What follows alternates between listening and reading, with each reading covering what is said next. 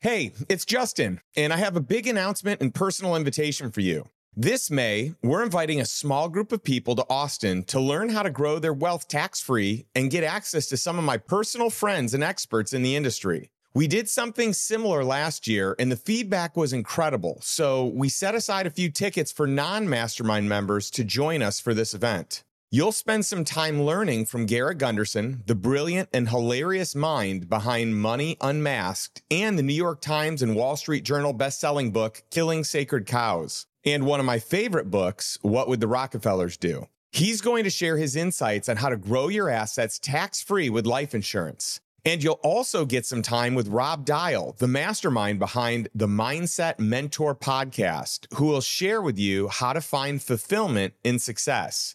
Then you'll get to participate in a special investment presentation, in depth discussions, and breakout sessions on two crucial yet often overlooked topics personalized tax strategies and wealth building. Plus, when you register, you'll have the opportunity to attend a one day course the day before on vetting deals. If you want to learn our process so that you can make great decisions, there's no better teacher than Hans Box. This is our most requested topic, and it'll be an exceptional course.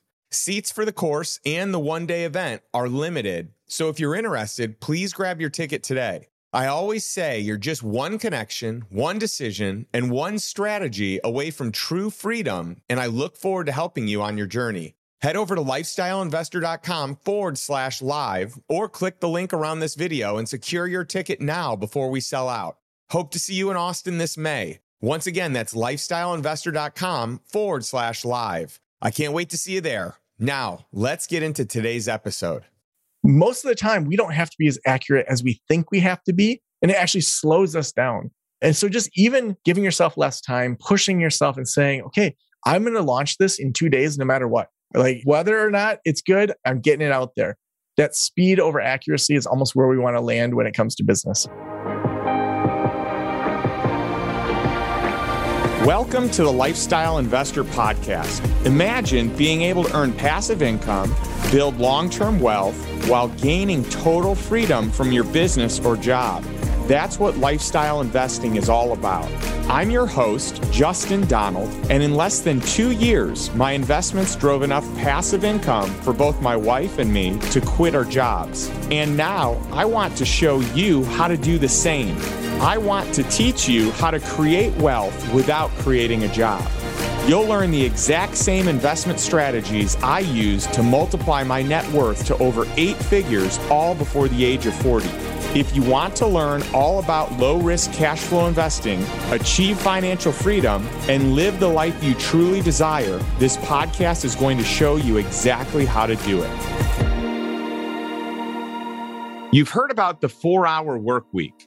That's perhaps a tad unrealistic. But what about a four day work week? It might also seem far fetched, but many countries and companies work just four days a week to achieve fantastic results. What if we focus more on the outcomes we want to accomplish instead of how much time we spend to accomplish them? Can we learn to work less and do more while having more free time? Today's guest Joe Sanok would undoubtedly agree.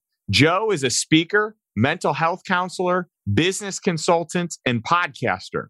He is the author of Thursday is the New Friday How to Work Fewer Hours, Make More Money, and Spend Time Doing What You Want. Joe's work was featured on Forbes, Business Insider, and Huffington Post.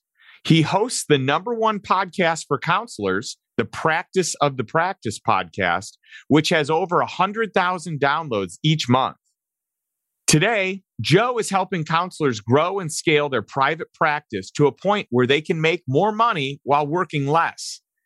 In today's episode, we discuss the importance of slowing down so that you can achieve more, how to stay curious about your career, and the work habits and mindset of top performers. You'll learn Joe's tools and strategies that have helped thousands of authors, entrepreneurs, and innovators create the lifestyle and schedule of their dreams.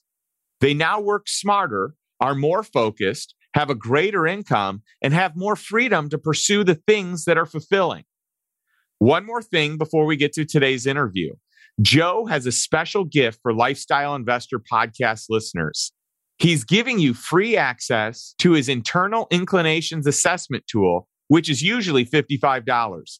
This assessment tool will allow you to change the way you think, put yourself first, and figure out what you really need to work on when it comes to those all important boundaries. To get access to this gift, visit justindonald.com forward slash 89. Thanks for listening. And without further delay, my conversation with Joe Sanok.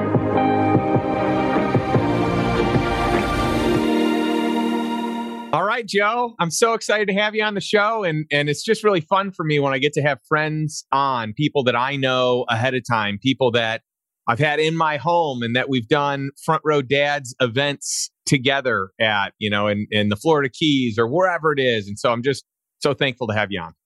Oh, I'm so excited to be here, Justin. Well, you have really an incredible story. What you do professionally, I think, is just so intriguing. I feel like there's so much that we could unpack. But I'd love for you to share a little bit about your story and, and professionally how you got to where you are today. Yeah, I took a very traditional kind of route into counseling and psychology. I under my undergrad was in psychology and comparative religion. I took a year off and traveled around to kind of fall in love with learning again and then did a double master's degree in counseling psychology and community counseling and left that really not knowing anything about business or leveling up and so got a job at a nonprofit. My first job, I got paid $30,000 a year with a double master's degree. Uh, and then I got a big pay bonus where I got paid $40,000 a year to work at a residential facility. Uh, and just, you know, kept kind of growing in regards to the counseling world and worked at community mental health and eventually at a community college after being a foster care supervisor. And my whole world was what my parents had taught me. And that's if you work hard and you study hard, someone else will bless you with a great job. My dad, he was a school psychologist. My mom was a school nurse. So working for someone else was all that I knew. And so when I wanted to pay off a little bit of student loan debt, I started this counseling private practice and thought, you know, if I see two or three people a week at a hundred bucks a session, you know, that's an extra thousand bucks or so a month. Uh, I can pay off these student loans faster. And really just started doing this side gig counseling practice. Had no idea about websites or SEO or marketing or branding. None of that was on my radar at all.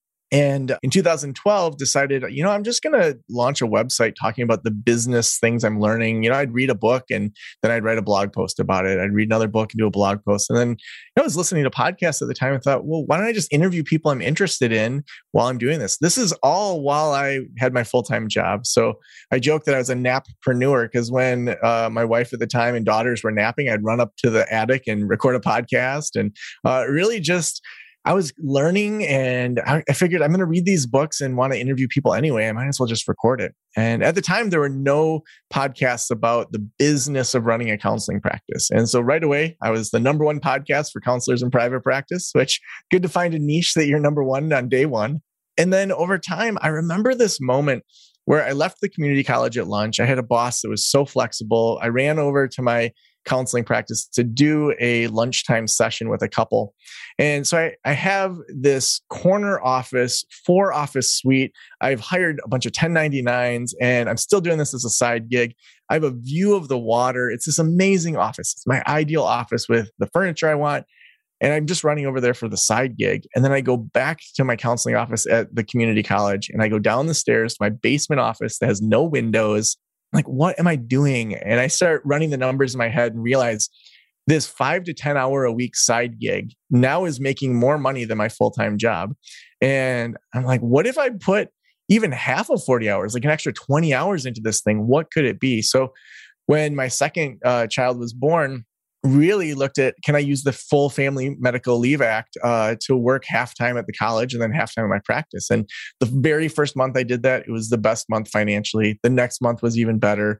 And by the end of the FMLA, I just went to my boss and said, unless you want to pay me my full salary for 20 hours a week, uh, I'm going to have to leave. And she just laughed. We have a great relationship. And she's like, you know, I can't do that. And so ended up leaving, and uh, that was 2015. And then uh, got up to about 13 clinicians within that practice, and then sold that to one of my clinicians in 2019. So exited that.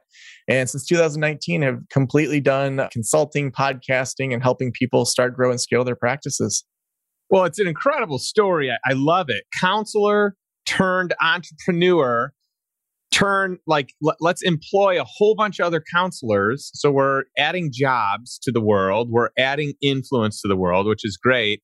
Then you have an exit and things are just so much more on your terms. So it's amazing though the difference.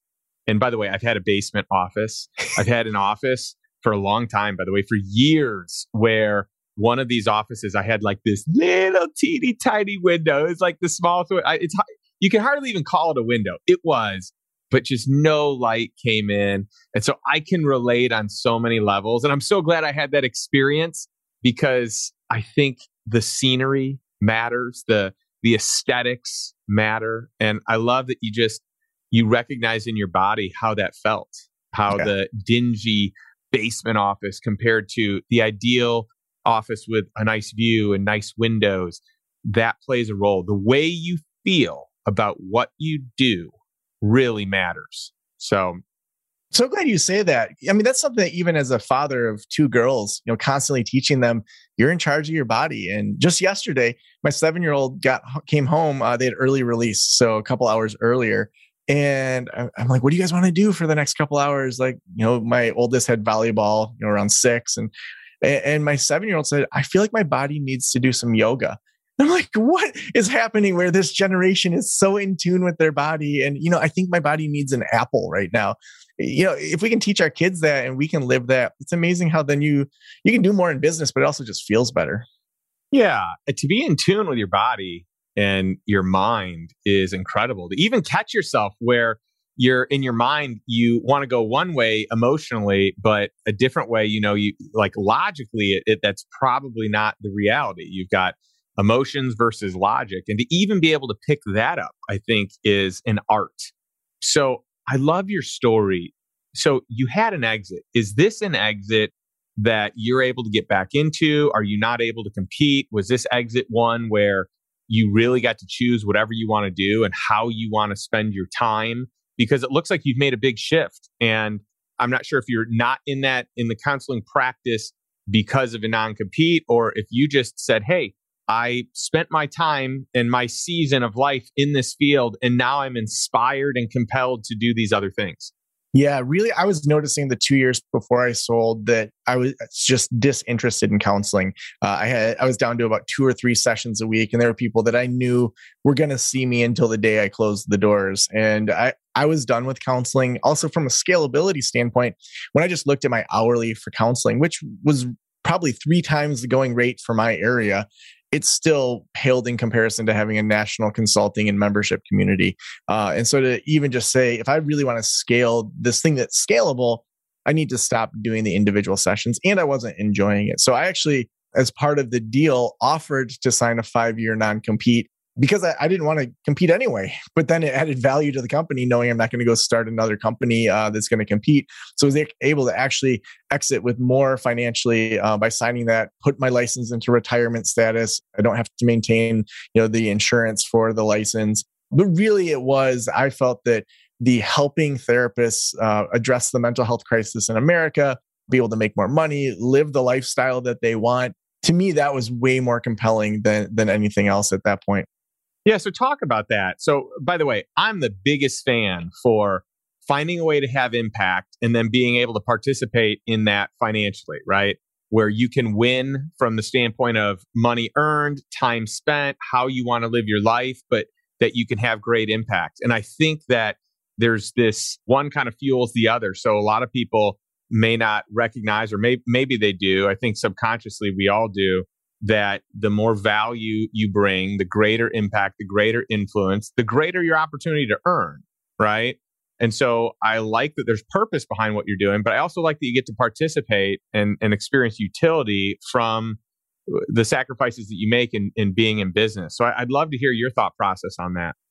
Yeah, you know, early on in my career, before I even left the community college, uh, I read the one thing that our uh, mutual friend Jay Papasan and Gary Keller wrote, and, and really took it to heart and started to really think through what what is something that if I do that, it's going to make everything else easier. And, and, so early on, it was if I can just have my consulting be two to three times what my hourly is for counseling, if I just had a handful of those people and had that focus, that would be amazing. And so did that and then moved into small mastermind groups and then moved into a membership community and multiple membership communities. And then in, in late 2018, really said if I had a book that I wrote that went through a traditional publisher like HarperCollins, that would be a game changer. It would, it would be so much more different for me to have it traditionally published, to be able to get big media and to think through my process in a different way.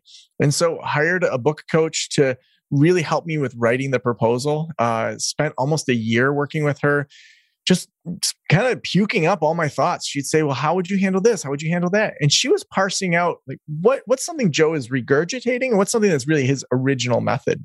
And as we went through it, uh, really figuring out that uh, working fewer hours and having at least a four day work week for me was one thing that I, on average, taught almost all of my consulting clients.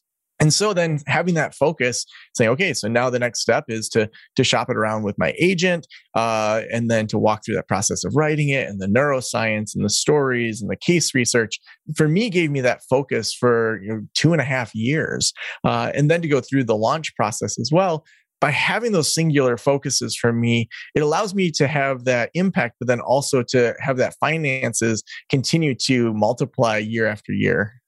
Yeah, and there's something to be said about really letting your brilliance, your genius out to the world and and how that establishes you an, as an expert. And by the way, a lot of people do this who aren't experts, but you're truly an expert and it shows in the work that you do and the content that you write. I mean, you're a, a gifted writer in general. And I'd love to even talk about how you found that. But before we get to writing, what I'm curious about, because you brought something up that I want to get into today, because I'm I'm very lifestyle focused. I, I want to cut ties with the way that things have always been and with the grind and with putting in all these hours for other people for bosses and even your own business when people graduate to doing that. And i want to know from your standpoint like why is the four day work week the next step? I think it's brilliant. I personally i subscribe to a three day work week. I really like to work tuesday through thursday and i like to keep my weekend a lot more open. So, you know, I've got my Monday and Friday, so I have an extended weekend and and we can do all kinds of stuff. And then whatever I need to do, I try to cram in my Tuesday to Thursday. So, but but if we can get the masses thinking about Monday through Thursday, I think that's brilliant. So, how did you come up with this and why do you see this being the next evolution of the future for people at work? Yeah, I think part of it was to just dig into the history a little bit. In the middle of the pandemic was when I was writing this. It was from April 2020 until September of 2020 that I wrote the book. So, right in the thick of it, when everyone's questioning everything. And so, as I entered into this writing, I put the proposal aside because that's what I'm going to write on because that's what HarperCollins bought. But I had extra questions. And so, I just wanted to see what is it that I think is solid that maybe isn't solid. And so it started with questioning. So even looking at where did we get the seven day week? So thousands of years ago, the Babylonians, they looked up and they saw the sun and the moon, Mercury, Venus, Jupiter, Mars, and they looked down and they saw Earth. So seven major celestial things. So they made up the seven day week. It's completely arbitrary. Our day makes sense. It's how long it takes to spin each day. You know, going around the, the sun, you know, that's a year the moon cycle is loosely related to months, but we could just as easily have a five day week and have 73 weeks in a year. You know, the Romans, they had a 10 day week. The Egyptians had a nine day week. Even in the 1800s, the Russians tried out a five day week. And, and so this thing that we think is absolutely solid is based on that the Babylonians had bad telescopes. You know, they didn't even have telescopes. You know, so and so if we just start with the seven day weeks completely arbitrary, then let's fast forward to the 1800s. The average person was working 10 to 14 hours a day, six to seven days a week. Whether or not you were a farmer, you had a farmer's schedule. And so in 1926, when Henry Ford tries to sell more cars to his employees by switching to the 40 hour work week, it takes off because people buy cars, they want to go away for the weekend, and it starts to you know, be part of our laws. So less than 100 years ago, This thing that to you and I, the 40 hour week that feels so ingrained in society was completely made up from a dude from Michigan. And so again, this is brand new. The the generation that went through World War II was the first generation to experience a 40 hour week. Their parents were working 10 to 14 hours a day, six to seven days a week. Imagine them calling the World War II generation lazy by working 40 hours a week. and then the baby boomers are the first children to really be raised by 40 hour a weekers. And us as Gen Xers and millennials, we're only the second generation. And so we really start to see in the 90s this idea of a 40 hour work week just start to completely disintegrate. We see the rise of casual Fridays. People start bringing in cupcakes for baby showers at work. Uh, we do team building activities on Fridays. It's not as productive as a Monday, Tuesday, Wednesday, or Thursday. And so then we see the pandemic completely blow up this industrialist model. In every way, we've left the industrialist behind. We don't think about people as an assembly line. We don't think about people as machines we can plug in and set it and forget it. We know humans are more nuanced than that. But yet, we still have this 40 hour work week that is left over from the industrialists. And so when I look forward, and say, what does our generation have to address? In the next 10 to 20 years, we have major issues like climate change, social justice issues. I know you're passionate about human trafficking. We've got all sorts of potential more pandemics. We have major issues that we are going to have to address. And if we look back to 2019 and say, is that the best we can do pre pandemic? You know, when we were still living like the industrialists, when we didn't have flexible work schedules, when we're just burned out, like, is that the kind of posture we want to take towards addressing these major challenges of the future? Or can we do better? Can we work a few, some fewer hours and boost creativity and boost productivity as a result of that and actually have a chance at combating these major things that we have ahead of us? That is so well said. I just love it. And I love this whole, the construct of what we think is the way that it's always been is not. It's actually not that old this kind of gets to the same theme of education. I mean, at all levels, but let's talk about children and even the assembly line mentality of school and what really needs to be taught and how long it needs to be taught and and should there be time to get up, get out, get outside, all these different things. We we could have a session just on that. But one of your big themes, I think, is this whole idea that you can get more done when you slow down, right? Isn't that like something that you really like to shout from the rooftops? It sure is. You know, I host an event each summer for entrepreneurs called Slow Down School, uh, where they fly into northern Michigan. And for two days, we genuinely slow down. We go for hikes. I bring in massage therapists and yoga teachers. We skip stones on the beach and day drink and just relax for a couple days. And then on Wednesday, Thursday, and Friday of that week, I teach them how to sprint, and they get so much done in those three days. But it, it mirrors the neuroscience. I mean, what we know intuitively is that that's true. I mean, think about when your best ideas come. It's not when you're stressed out and maxed out. It's when you're taking a shower, when you're going for a walk or a hike, when you're on a long drive and you just turn off the radio and let your brain just think. And then you're like, oh, I totally forgot about this thing that connects with this thing. And you kind of transcend your default mode network in your brain where different parts of your brain can talk to each other. And so we know that when you're less stressed, you can get more done the University of Illinois actually had a really interesting study that they did on micro breaks. And so they were looking at breaks every 20 minutes, just a one minute break. And they specifically wanted to look at vigilance decrement. So, vigilance, how well you pay attention to something, decrement meaning breaking down over time. So, the idea is that the longer you do a boring task, the worse you are at it over time. You're just not going to pay attention. So they brought in these college students and they gave them a random four digit number. So say it was 4213. And they put them at a computer and had all sorts of random four digit numbers come up. And when that 4213 popped up, you had to hit a button. So at the beginning of the study, people were really paying attention, they're hitting the button. But then, as you would expect, by the end of that study, after about an hour, they had vigilance decrement. They didn't pay attention as well. Well, the second group at the 20 minute mark, uh, they gave them a one minute break. And at the 40 minute mark, they gave them a second one minute break. And they completely eliminated vigilance decrement. And so, one of the big takeaways is that we sometimes think we need to have these big breaks, these three or four day weekends, which is true. That does help us reset. But also, in the way that we can use the neuroscience when we're actually working, we can use the slowing down to help us get more done. And so, there's all sorts of interesting studies that point to yes, we need to first prep the brain in advance of working. So instead of your weekend being in reaction to the week before, it's in preparation for the week ahead. That we're saying, I need my brain to genuinely relax so that the week ahead of me, I'm just ready to go kill it. And then when it's time to kill it, let's use the brain research to actually get more done in a shorter period of time.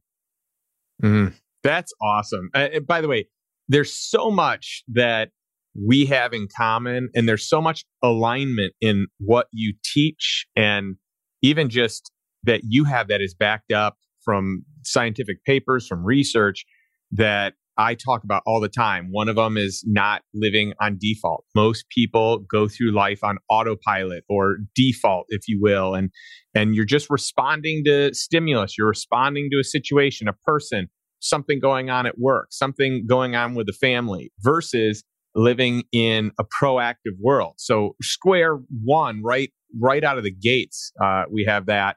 But then I'm always trying to help people upgrade their lifestyle and and create more time and space for them to think and for them to uh, use their unique gifts and work on projects that bring them passion and joy and spend time with people that really fill them up. And so the things you're talking about with a four day work week and with breaks during that time and with extended breaks on the weekend, like all these things line up. And what's great is that the research is supporting it. This isn't just people's opinions, although anyone that's tried this can tell you probably firsthand that this works. Like I can tell you firsthand this works. But there's so much data, so much research supporting all these things. And so I just love it. So let's talk about one of the things that I want to get into are like the the psychological techniques while you work. Can you elaborate on some of that? Yeah, there's a number of different things you can do while working to just absolutely kill it. So, the first thing is we've heard of Parkinson's Law, or a lot of people have, so that work expands to the time given.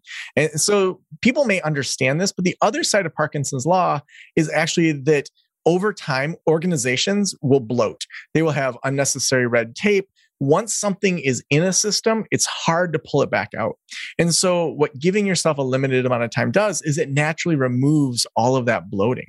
And so, if you give yourself four days instead of five, you may not have 20% less productivity, but you will drop the ball. But are you going to do, if you have 20 tasks usually, maybe you only have time to do 15 will you do the best 15 or the worst 15 you'll do the best. So it's going to reveal to you okay these are the 15 tasks that are best for my business. They make me the most happy. They give me the most energy. These five that i keep dropping over and over man i'm not checking my email as much. That's a great opportunity to say well why am i checking my email so much? Like should i have someone else check my email? Should i outsource that? Should i make sure that there's some systems to just take that bloating out? And so first just giving yourself less time is going to clean things up then, when we're entering into the work, um, there's a couple principles that I used throughout writing Thursday is the New Friday. The first one is to really protect your brain before the most important things that you're doing. And so, a lot of people will wake up first thing they do is they look at their phone they see that there's a bunch of texts from people they see that there's a bunch of red dots throughout their phone they feel compelled to check those red dots or remove them even just saying today is a writing day or today is a content day or a podcast day i'm not even going to look at my phone at all until I'm done with all of that. And of course, you'd have to then set up some systems. Like maybe you need to have a team member that has access to some of those things to make sure things don't fall through the cracks. Or you let your entire team know hey, on Thursdays from nine until one, I'm not going to text at all. So then it forces you to create systems to protect that brain. Because if I entered into writing the book and I just read some news or saw a text from my mom or from someone else and it just got me worked up, I'm going to enter into that creativity much differently. Next, we want to look at how do we best prep our energy. So I know that if I meditate, if I do my planking in the morning, if I eat a healthy breakfast, then around 9:30, I'm ready to start killing it. Before 9:30, it's kind of anybody's guess. So for me, I know that that's when I really hit my peak performance. And so I'll have my cup of coffee there. As soon as that's done, I'll have my green smoothie there. I'm ready to kill that morning. So then just prepping your body so that you're ready to go into it. And one of the last things that most people miss is creating different environments for different work tasks. So, for example, when I was writing Thursday is the new Friday, it was every Thursday that I was writing. I got about a chapter a week done in my writing. And so I would change the lighting in my home office. I had specific lights I brought in from different rooms that had never even entered this home office that I used when I was writing. I moved my chair from one spot to the middle of the room. Uh, I had a specific playlist that I listened to while I wrote, and I used a specific pair of headphones only while I was writing. Now I use those headphones, you know, for other things. But while I was writing, that's the only thing that I use those headphones for. It they were never used for anything else. And so what that does is it triggers the brain to jump into flow state. And so if you leave yourself hanging, you can jump into tasks faster. So by setting even 20 to 30 minute sprints, uh, and we can talk about sprint types and things like that if you want. I then would stop. I would combat that vigilance decrement, move my body a little bit, and I would be in the middle of a task that I then could jump right back into. Or even at the end of that day on Thursday, I would whiteboard out the next chapter. I would physically take it off of my Trello board, put it on a whiteboard. So then my brain is thinking through all the questions subconsciously between then and the next Thursday. So then I would hit the ground running. There was never a white screen in front of me with a you know flashing cursor where I'm like, I don't know what to write. And so when you use these types of techniques, the research shows that you're faster able to jump into specific tasks and get more done in a shorter period of time. I just wanted to take a quick moment to let you know about a special offer that I created for the lifestyle investor community. When I look back at my investing journey, there's one specific investment in particular that was the spark to increasing my net worth and allowing me to leave my job to become a lifestyle investor. I'm talking about mobile home parks. Yes, mobile home parks. If you just cringed a little, that's exactly why these provide such a great opportunity because of the negative stigma and stereotype people might have. In reality, this is an incredible investment that you can get into with little or no money down. You can also quickly get a return on your capital. You can immediately cash flow on day one. You can hold it forever as a cash cow you get accelerated depreciation to reduce or eliminate the taxes that you would owe. And often the seller will finance the deal so you don't need a bank. You can also buy them at the highest cap rate of all real estate, meaning it's the cheapest real estate to buy based on the income that it generates. And it's the lowest default rate of all real estate, meaning it's the safest asset class to own in real estate. I use this asset class to start my journey in real estate investing and grow my net worth to over eight figures all before I turn 40. And out of all the questions that people ask me, how do I get into mobile home parks is still the number one question that I get, which is why I put together this mobile home park masterclass.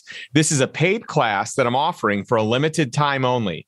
For all the details, head over to justindonald.com forward slash MHP and watch the video, which outlines all the details about the class and exactly what you get when you sign up. You'll also hear the incredible success stories from students who have gone through my content and are now making hundreds of thousands of dollars in passive income. If you want to take the same first step that I did, that helped me take both my wife and I from working full time jobs to becoming lifestyle investors, Join me in my mobile home park masterclass and let's get started on your journey to becoming a lifestyle investor. Visit justindonald.com forward slash MHP for all the details. So this is fascinating. Like there's so many things I'd love to dissect even more and just a few things that I want to make sure that we spend some time on. One of them is this whole concept of think time that I took from Keith Cunningham. I met him a long time ago at a Tony Robbins event and met him another time too. I, think two or three different times. And he wrote about this. So I, I had been practicing this far before he wrote about this in The Road Slightly Less Stupid, uh, which is also a great book.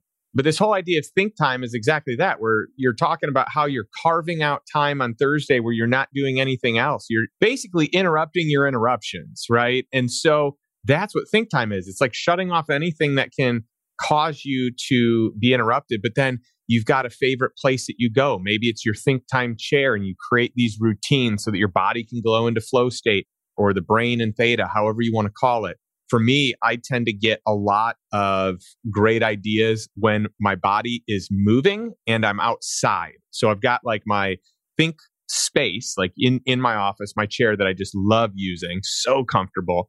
And then, but what I often will do is I'll start it or I'll end it with walking outside, nice day, get some sunshine on my face, be out in nature, and my body's moving. And I'm telling you, my best ideas come from that. My best ideas come from that and from time in the shower, which is where you give your brain the chance to not be interrupted, to just get into flow.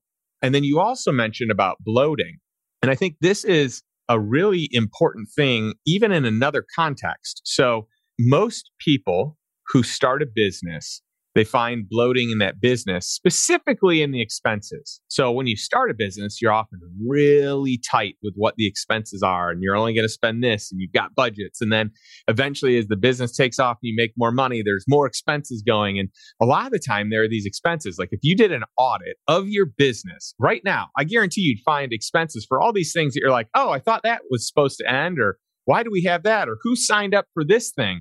And it's just plugging those holes in the boat can be a game changer to profitability. And then we take it another step further with bloating in your own personal life. What are the expenses going on in your personal life? What are the things that are holding you back from your potential, whether it be physically, whether it be mentally? So I think like mentally, creating the space for think time, physically, not waiting until you're starving and eating whatever's there, but having a plan for, you know, good, healthy food. And then financially, where are you bloating in your expenses? Like, wh- where are you spending money that could easily have that hole in the ship plugged? So I love all the stuff you're talking about. And, and by the way, your book was featured all across the board on like major networks on Forbes, Harvard Business Review, CNBC, just highlighting just all the relevance that you're bringing to light. And so I love that even though it's maybe originally like your research was geared towards a certain specific uh, a psychological aspect certain professionals like it's applicable to anyone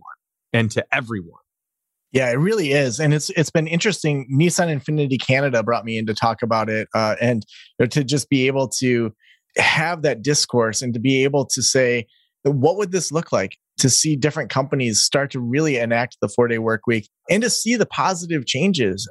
Iceland did a huge study around the four day work week and they found that basically the last eight hours we work are completely useless if not detrimental uh, where you're actually stressing people out and having worse health outcomes and more likely to have your staff leave if they're working 40 hours than if they're doing 32 when 32 is as productive as 40. And so to see this in nations and companies like Shopify start to really enact the four day work week, I think we're seeing that people are sick of the old way of doing it and have recognized that we can have very similar, if not better, outcomes if we work a four day work week or are just smarter with the way that we do our time and flexible scheduling.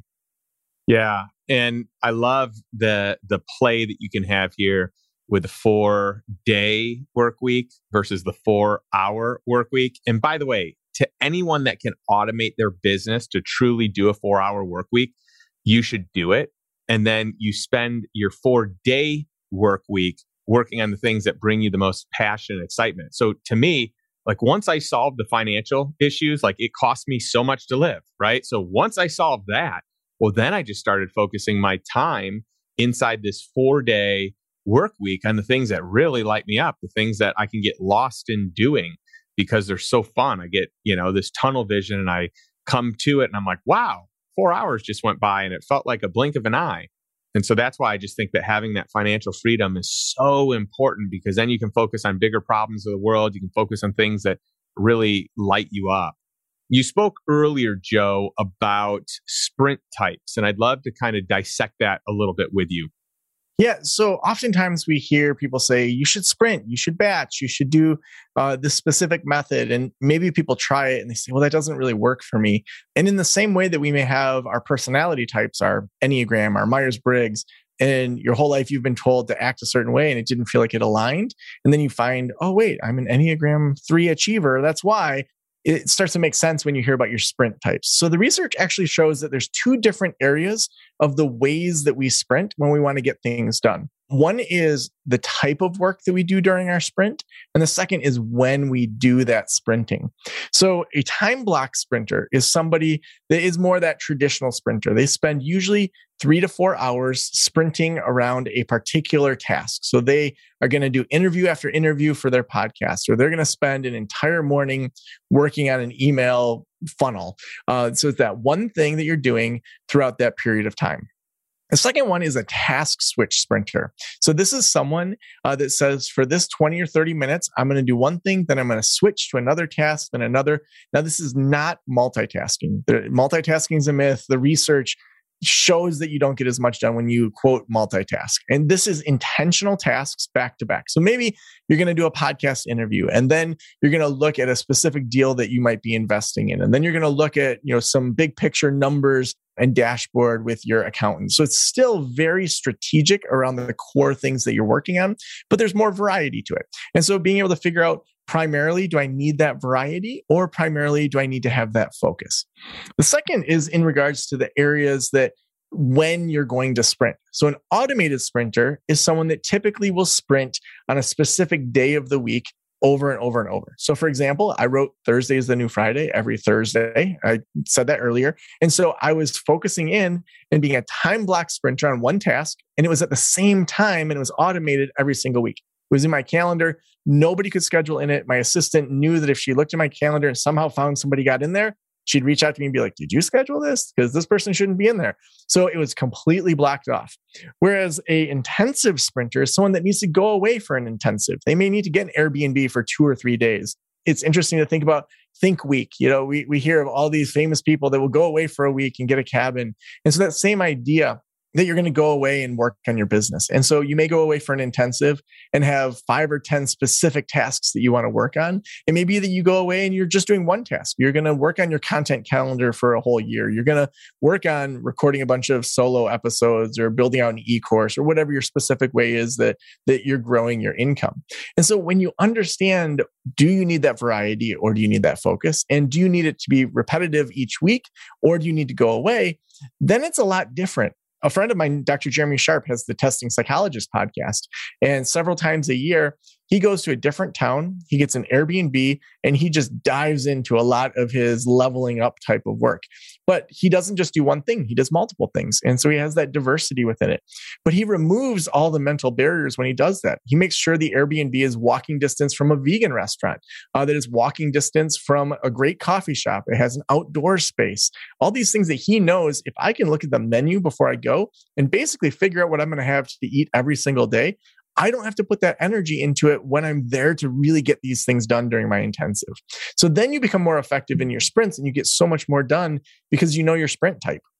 That is fascinating. And I mean, I feel like we could do a whole episode on that, but that at least scratching the surface and figuring out what type you might be and and maybe you're operating in a place that's not best for you you need to pivot and maybe circumstance has created the way that you sprint as opposed to efficiency.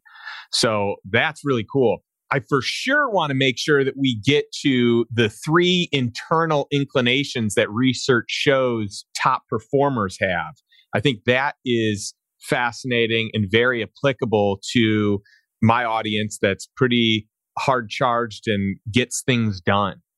Yeah. Well, the thing about the internal inclinations, so these are inclinations that top performers have that just come naturally for them. And so if we can understand, is this naturally occurring or does it need some work? This isn't a, oh, you don't have them, you're going to fail. It's, okay, you maybe don't naturally have all of these.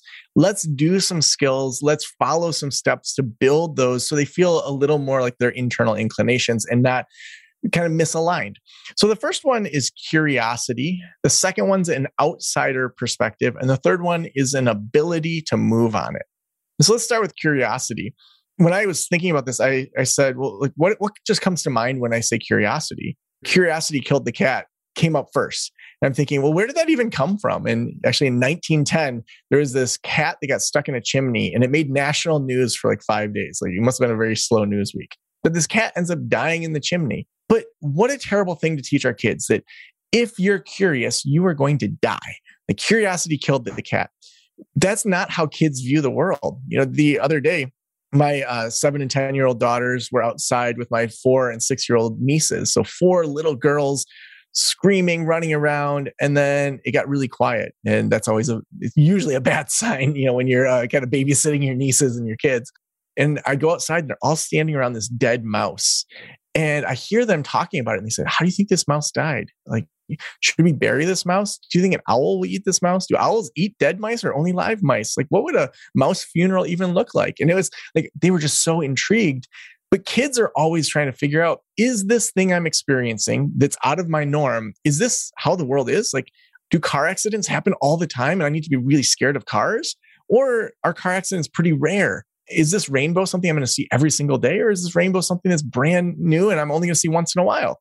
And so, as kids, we are curious, but people that maintain that in business, they have a posture that just helps them succeed more. So, if they run a huge Facebook ads campaign, maybe it stretches their budget, maybe it's $1,000, $10,000, $100,000, whatever that stretches your budget, and maybe you don't get the results that you expected. Top performers will be curious about that and say, wow, we got some really interesting data here that tells us what our audience completely doesn't want. Now, nobody wants to waste money. Nobody wants to have quote failures. But if you can have that curious perspective instead of a pass fail, that's where you can really succeed. That, by the way, that's really good.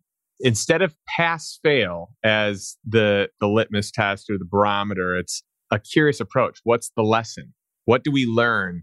It's not right. It's not wrong. It's just here's what happened and what can we learn from this situation? Yeah, it's a much more experimental mindset where the industrialist taught us here's the five steps. You always do these five steps. You stay in the box. It's very prescriptive.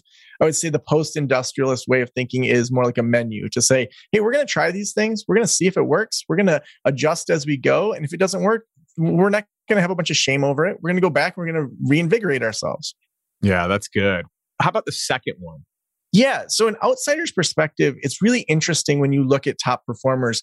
Uh, you know, take an Elon Musk, for example, who moved countries, or an Albert Einstein that, you know, is able to think outside of the way the average person thinks. There was an interesting research study where it was called the color study. So they brought people in in small groups of usually six to eight, and the facilitator would hold up a color, and then the group would say, "Is that blue or is that green?" So they'd hold up very clear greens and blues, and then there were some that were in the middle, and once in a while, there'd be some disagreement. But for the most part, people would say, yeah, that's blue, that's green.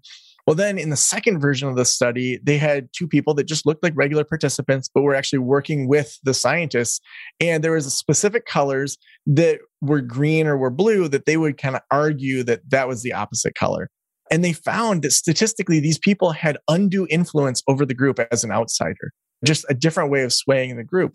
And we've all experienced this when you think about if you ever had a new job and you come in someplace and you say, why the heck do you do it this way? This doesn't make sense. Like I remember when I started at the community college, they were filing their progress notes for counseling stu- for when people had counseled students by the day that they came in to do counseling. So if I wanted to see Justin Donald came in for some academic advising, I couldn't go to D for Donald and see all of your stuff. I had to figure out when you came and go back to a handwritten calendar that said Justin Donald on it and then go through all these calendars. It was absurd. But sometimes those outsiders statistically will have more influence over the people inside than the people that are actually inside of it. That's fascinating. Yeah.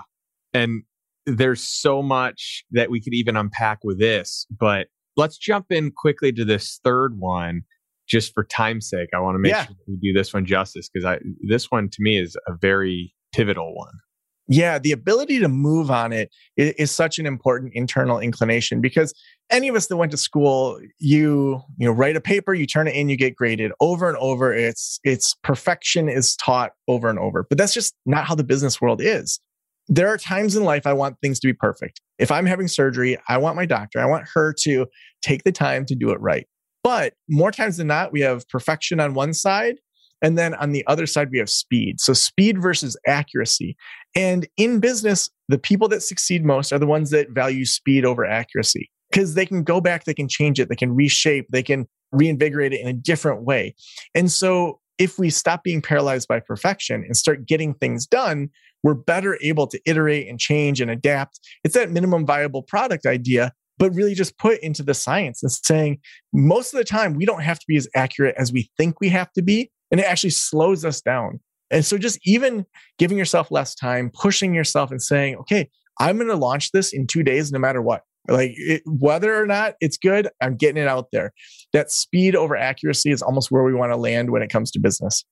Yeah, and I think that this is proven through a number of different studies. Uh, and I, I learned early on for me that the way that I work, though part of me has this perfectionistic aspect to the way that I operate, that I need to bypass that, that I need to, to bypass maybe what is learned or what is ingrained, probably from my dad, who's very perfectionistic, to the whole approach of ready, fire, aim right? Because you're going to pivot. You're going to learn things in the process that give you more information than what you had prior to.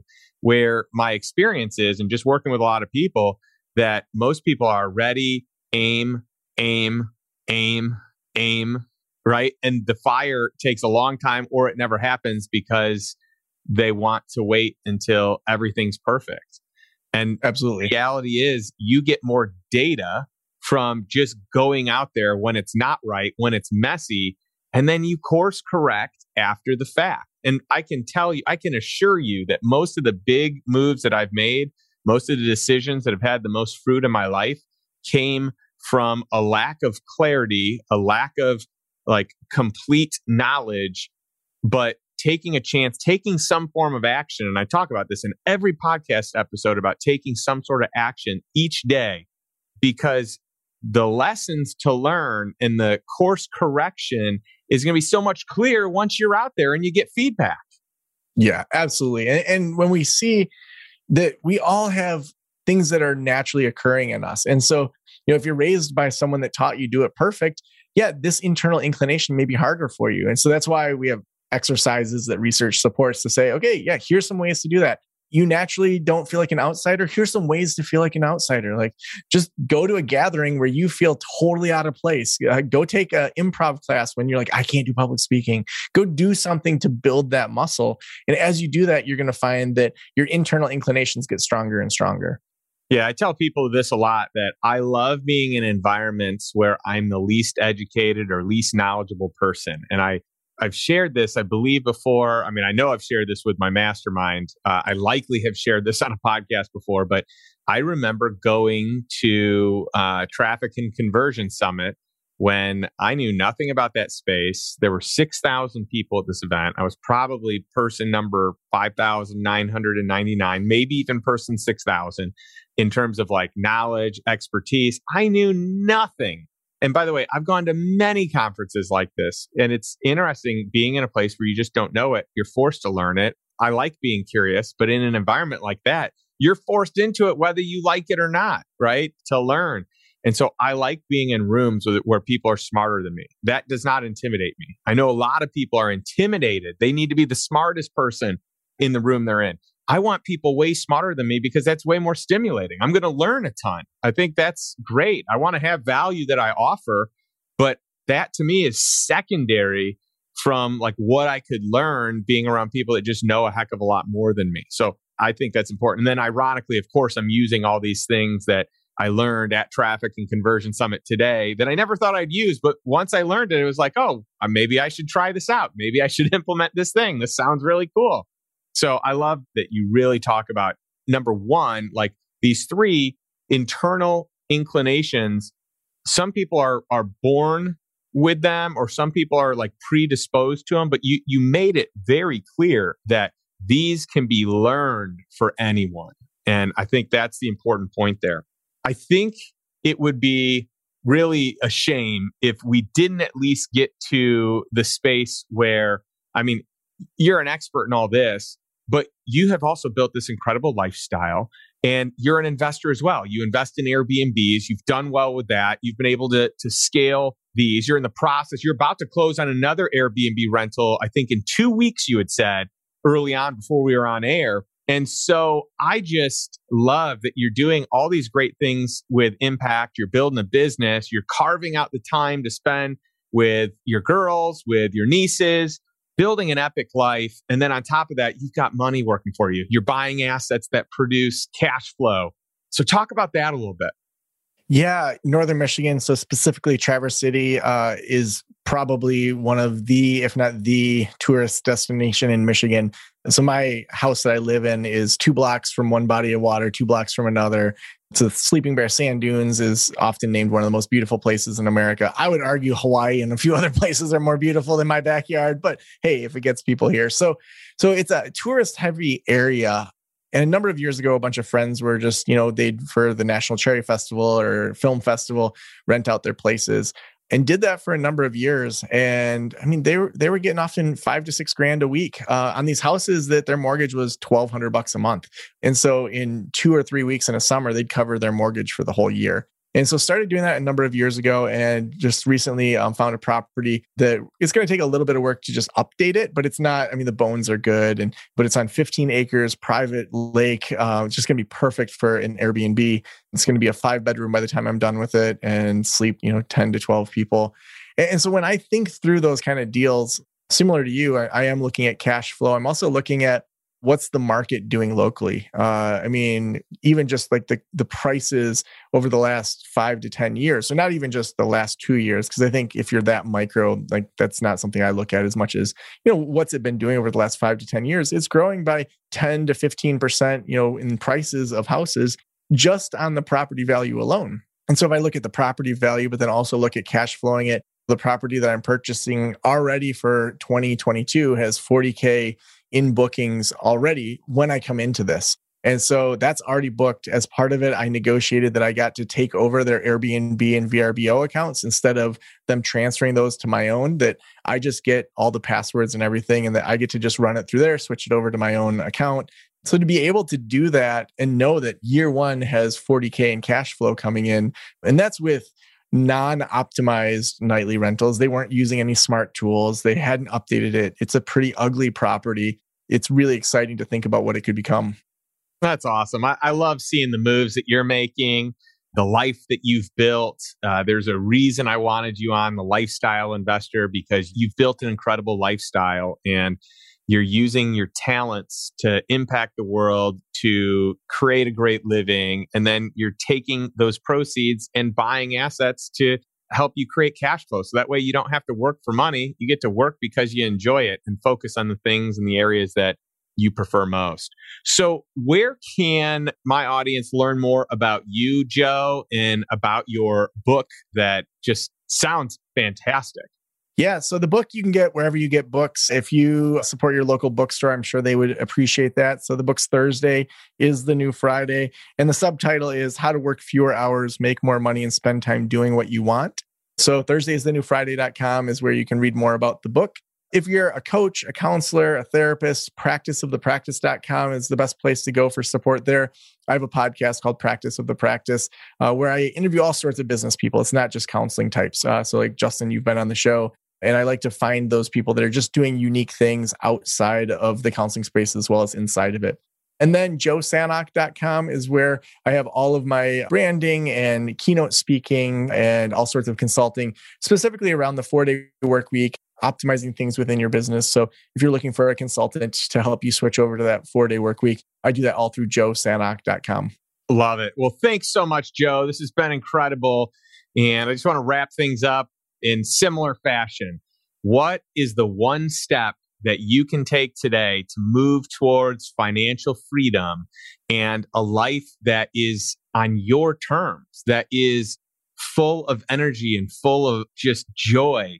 So, not a life by default, but a life by design. Catch you next week. Thanks for listening to the Lifestyle Investor Podcast. If you enjoyed today's episode, be sure to subscribe so future episodes are automatically downloaded directly to your device. You can also leave an honest rating and review over on iTunes. Not only do I read every single one, but it also helps me understand what content matters the most to our audience. And if you can think of one or two people who could benefit from this episode, would you share it with them right now? Who knows? Maybe they'll buy you something nice when they make their first million.